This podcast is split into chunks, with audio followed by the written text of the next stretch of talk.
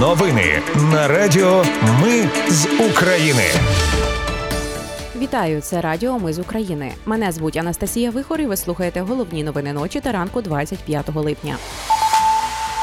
Безпілотника атакували низку областей України, є руйнування. Окупанти вдарили по Костянтинівці, смерчами загинула дитина. На Запорізькій атомній електростанції 4-й реактивний блок перевели у стан гарячого зупину. У Києві на блокпості водій збив 3 військовослужбовців, а українські військові вибили росіян із позицій біля Андріївки на Бахмутському напрямку. Про все це та більше за мить у новинах на Радіо Ми з України. Уночі російська армія атакувала Київ ударними дронами «Шахід». Усі вони знищені на підльоті до столиці, повідомили у Київській міській військовій адміністрації. От на Житомирщині постраждав інфраструктурний об'єкт. Інформацію щодо постраждалих і руйнувань уточнюють. У Черкаській області 2 безпілотники поцілили в поля, ще один у порожній сільськогосподарський ангар. Люди не постраждали. Над Сумщиною сили протиповітряної оборони збили 1 «Шахід». На Полтавщині ППО збила ще 1 безпілотник. Вчора ввечері російська армія обстріляла водойму міста Костянтинівка Донецької області. Там відпочивали люди. Вогонь вели з реактивної системи залпового вогню «Смерч», касетними боєприпасами. Постраждали 7 людей, серед них 4 дітей. Дівчата 5, 11 та 12 років і 11-річний хлопчик. Загинули 2 людей, один із них – 10-річний хлопчик.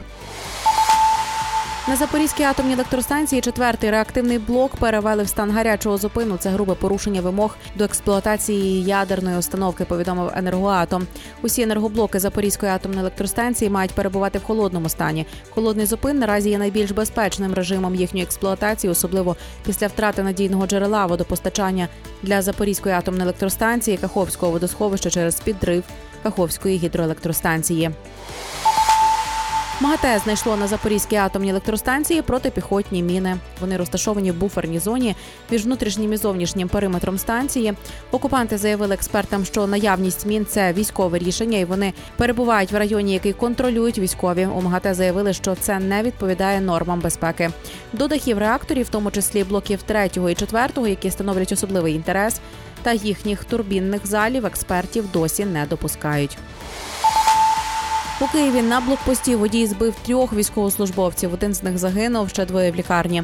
Аварія сталася сьогодні близько півночі у Святошинському районі столиці. Водій рухався Берестейським проспектом під час комендантської години, наїхав на нацгвардійців на блокпості.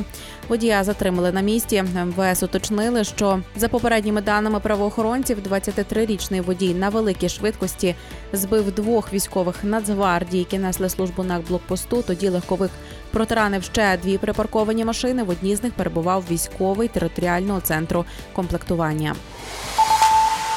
Українські війська вибили росіяни з позиції біля Андріївки, що на Бахмутському напрямку. Також війська мали успіх на напрямку Старомайорського на Південному фронті, зазначили у Генштабі Збройних сил України.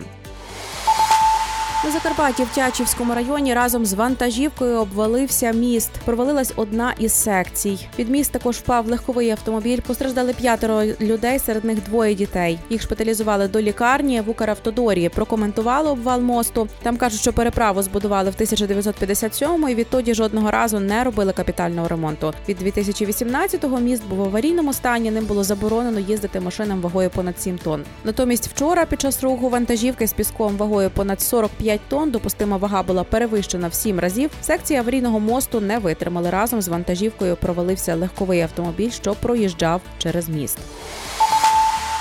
СБУ повідомила про підозру в державній зраді екснардепу Мураєву. За даними слідства, він використовував підконтрольний йому канал «Наш» для масового поширення кремлівських наративів в інформаційному просторі України. Наразі Мураєва шукають.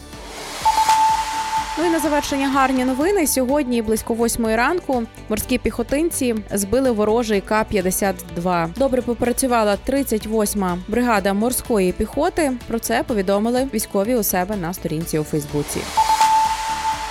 Це були новини на Радіо Ми з України. Їх підготувала для вас я, Анастасія Вихор. Наші новини про те, що реально відбувається в Україні. Ми не робимо новини, зважаючи на чиїсь політичні чи бізнес-інтереси. Лише реальні факти. Якщо, на вашу думку, те, що ми робимо, важливо, підтримайте нас. Заходьте на сайт mizukrayina.com та тисніть кнопку «Підтримати». Почуємось. Радіо Ми з України. Перемагаємо разом.